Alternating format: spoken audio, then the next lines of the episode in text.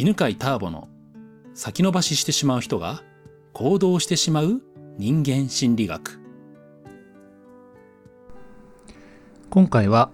お金が残らない人の原因は子供の頃のお小遣いにあったというテーマでお話ししましょう。あなたも月末になるとお金が残らないなんていうことがあるかもしれませんね。今回はその原因と解決方法についてお伝えします。毎回このような人生の悩みを心理学の法則をベースに解説しています。どこのチャンネルかわからなくなる前に登録しといてくださいね。えー、実はこのね、お金が残らないんですという、えー、相談というのは、まあ、センターピースをやっていてね、その受講生から、まあ、よくされるテーマでもあるんですね。月末になると、もう貯金がなくなってしまう。まあ、一応働いているので、えー、お金はね、定期的には入ってくるんだけども、でもやっぱり、給料日前とか、それから入金される前とかね、になると、お金が尽きてしまう。っていうそんな相談なんですね。で、聞いてみると、ずっとだということが多いです。えー、社会人になってから、え会社員時代もね、まあ、例えば、えー、その方が独立しているような方であればね、会社員の時も、それからその方が独立していれば、え、独立してからも同じような状態が続いているというような、え話があるんですね。で、こういう方が好きなのがね、えお金の引き寄せの話で、え、お金は入ってくるということを信じれば、お金はちゃんと入ってきますとかね。お金の流れを信頼すれば、お金はちゃんと流れ込んできますとか、まあ、そういう引き寄せ系の話がね、耳障りよく聞こえるんですよね。で、それによってどうなるかというと、余計に月末になるとお金が残らないが加速してしまうというようなね、え、結果になっています。今までたくさんの方のですね、そういう相談に乗ってきて分かったことがあるんですけどもね、お金が残らない人というのは頭の中に残高がないということなんですね。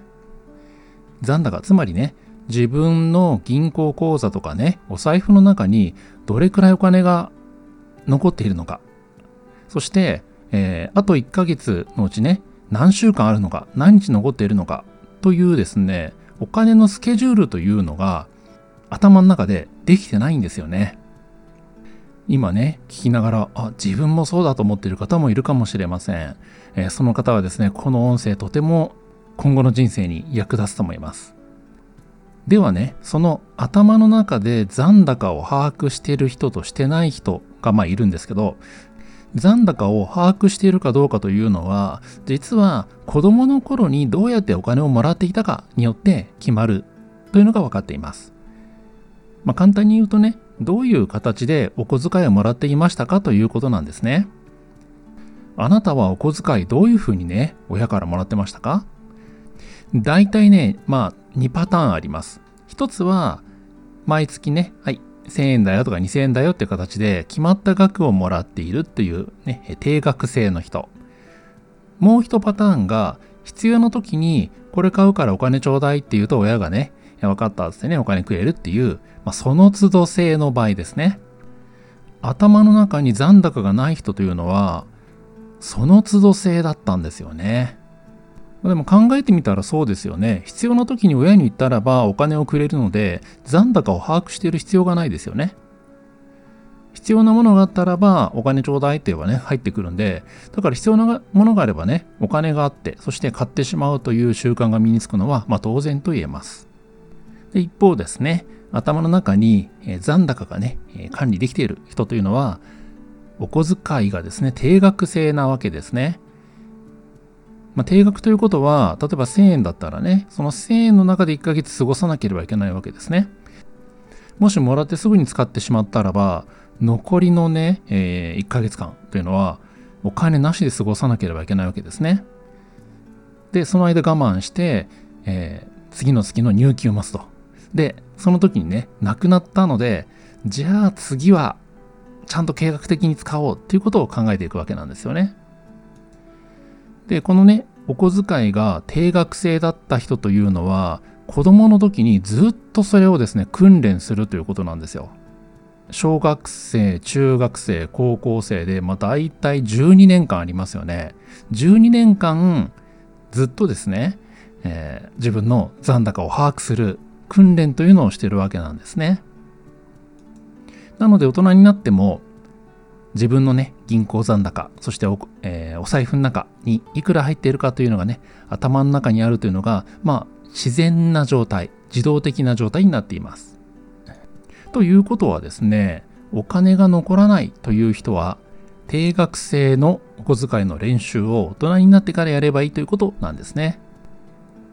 今月は1万円で過ごしてみようとかね、5000円で過ごしてみようとかってね、いうことを自分で決めて練習してみてください。そして、えー、もしなくなったらね、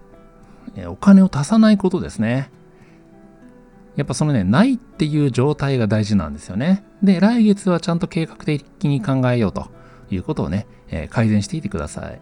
そしてもし余った場合は翌月プラスして使ってください。まあ、そうすることによって頭の中で、えー、自分のね、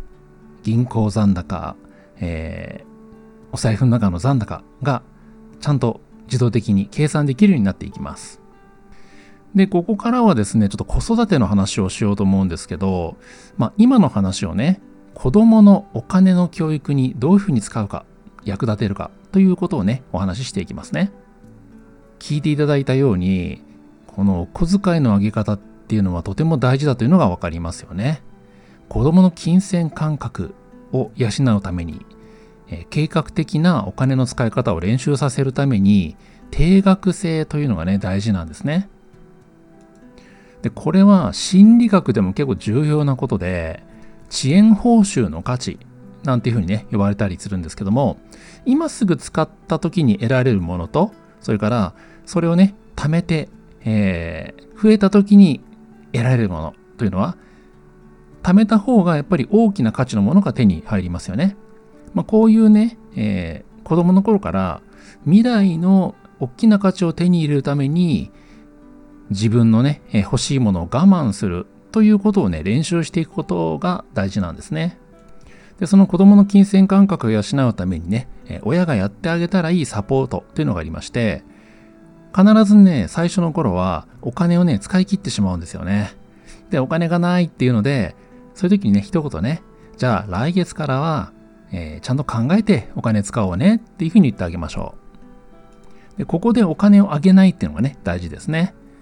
まあもちろんね、学校で必要とかね、まあそういう場合には、えじゃあ必要だから出してあげるねっていうことは言ってもいいと思うんですけど、え遊びのお金とかね、何か欲しいものがあるからとかね、なんか今、えー、安くなってるから今買わないといけないからとかね、まあ、いろんな理由でお金をね、もらおうとするんですけど、その時にね、えー、あげずにね、今月はもうしょうがないよ。来月はちゃんと考えようね。というふうにね、来月の改善に意識を向ける手伝いをしてあげてくださいね。で、またこの時大事なのが責めないことですね。無駄なものに使ったからいけないんだとかね、計画性がないのがダメなんでしょうっていうふうにね、怒ると、子供は怒られたくないという一心からですね、親の顔色を伺ってお金をどう使うかというのを考えるようになってしまいます。大事なのは自分で考えることなんですよね。だから基本何に使っても構わないよというのが大前提です。それからもう一個ね、サポートがありまして、買うときにね、まあ明らかにちょっとこれは使いすぎじゃないのとか、えー、なんだね、気分が大きくなって一気に使おうとしてるっていう場合にはね、それ買ったらお金がなくななくならないとか、それ、うん、えーそれを買ったらお金がなくならないとかね、えー、後悔しないというようなね、え、考える、まあ、きっかけの一言を言ってあげることも大切です。まあ、それでも、いや、買うと言ったらば、えー、それは本人の選択を尊重してあげてください。はい。ということでね、今日のお話をまとめると、えー、お金が残らない人の原因というのは、実はね、子供の頃にどうやってお金をもらっていたかで決まっているんだよと。そして、定額制で計画的に使うというね、練習が大切なんだっていう話をしました。さて、今日はどんな気づきや学びがありましたか？このチャンネルでは毎週このような人間心理学の話を更新しています。学びになったなと思った方はぜひもう一つ聞いていってくださいね。ではまた次の音声でお会いしましょう。この番組は犬飼ターボ、ナビゲーター竹岡由伸でお送りしました。